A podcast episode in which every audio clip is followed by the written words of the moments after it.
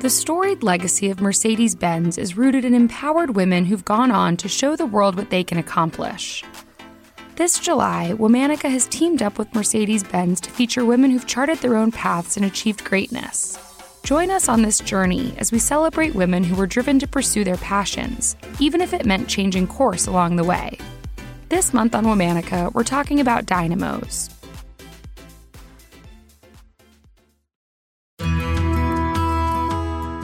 Hello. From Wonder Media Network, this is Womanica. I'm Lindsay Cradwell, a producer and editor on the show. This month, we're highlighting women who've led dynamic lives, ones that have shifted, evolved, and bloomed, often later in life. Today, we're talking about a woman who made significant contributions to the field of ecology. She pioneered methods of scientific observation and inspired scientists for generations to come. Let's talk about Maria Sibylla Merian.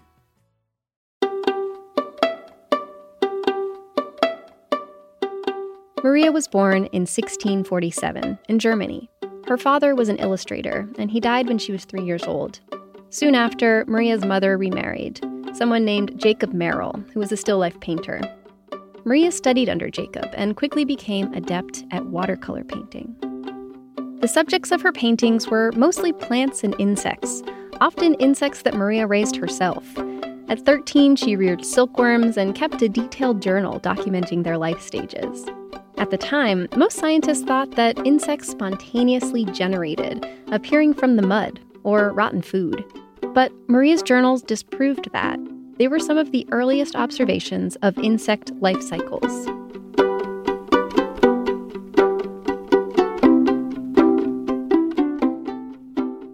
When she was 18, Maria married Johann Andreas Graff, who was a painter and her stepfather's apprentice.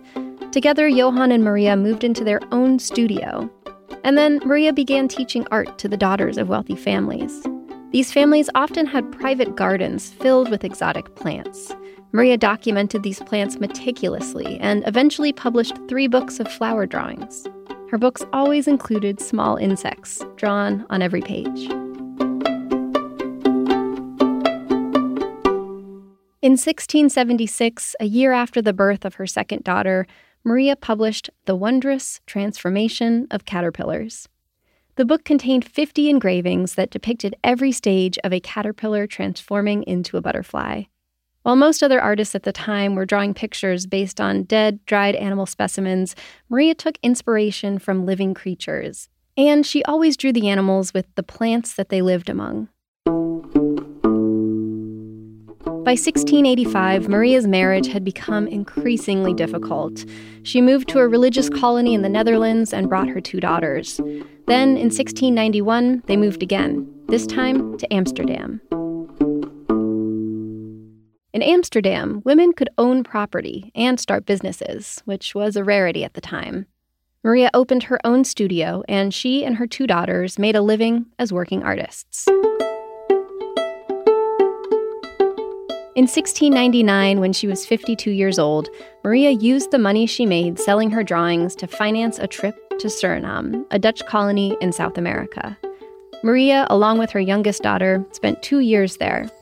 They observed wildlife and trekked through the tangled rainforest in petticoats. Maria learned about the ecology of the land from the indigenous and enslaved people in the colony.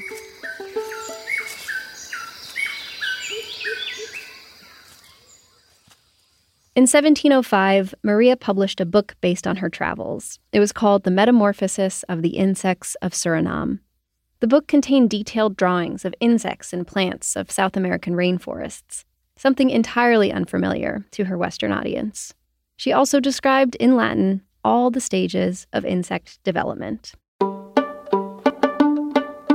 Maria's book left a lasting impact on the world of science. Other scientists followed her example, like Mark Catesby and William Bartram.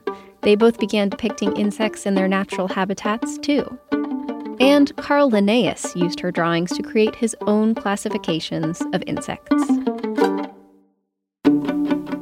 Maria died in 1717, and what might have started as a small interest in insects laid the foundation for modern science.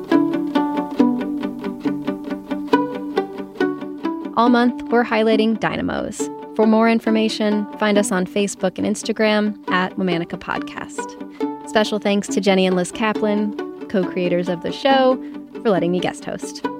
We'll be back tomorrow.